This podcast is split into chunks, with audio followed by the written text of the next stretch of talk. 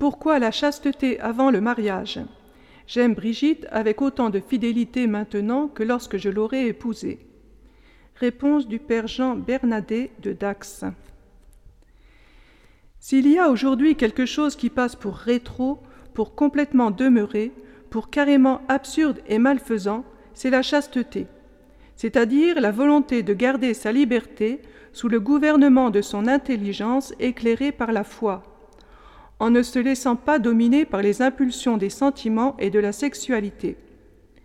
La chasteté, ne l'oublions pas, c'est une force qui est en réserve en nous, et que l'on peut voir se manifester dans l'être humain quand il se respecte, c'est-à-dire quand il s'applique à coller à son identité profonde d'être humain. Cette force est un don de Dieu qui doit être appuyé, suivant les circonstances, par un soutien particulier de Dieu qui est à lui demander et que l'on appelle, en employant un très ancien langage, peu connu, mais qui dit bien des choses, la grâce d'État, ou encore la grâce actuelle. La chasteté n'est pas seulement un moyen de garantir la fidélité entre époux, c'est une force dont il faut constamment faire usage dans tous les moments de la vie conjugale, puisqu'elle est un des aspects constitutifs du respect de l'identité d'être humain.